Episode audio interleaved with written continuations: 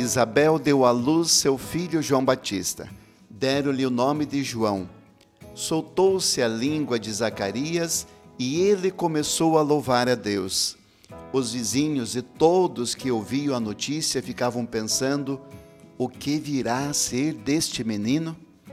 Como viver esse evangelho no dia de hoje?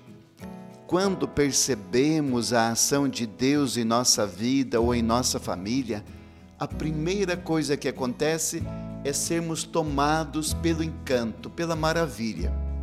Eu imagino que todo pai e toda mãe, quando pegam pela primeira vez seu filho recém-nascido no colo, ou seu netinho, no caso dos avós, são tomados por uma sensação que lhes aproxima de Deus, do céu, da paz e alegria sem fim. Naquele momento, não precisa esforço para agradecer, pois a gratidão vem naturalmente. Neste Natal, um filho nos foi dado, por isso, deixe que a gratidão tome conta de você.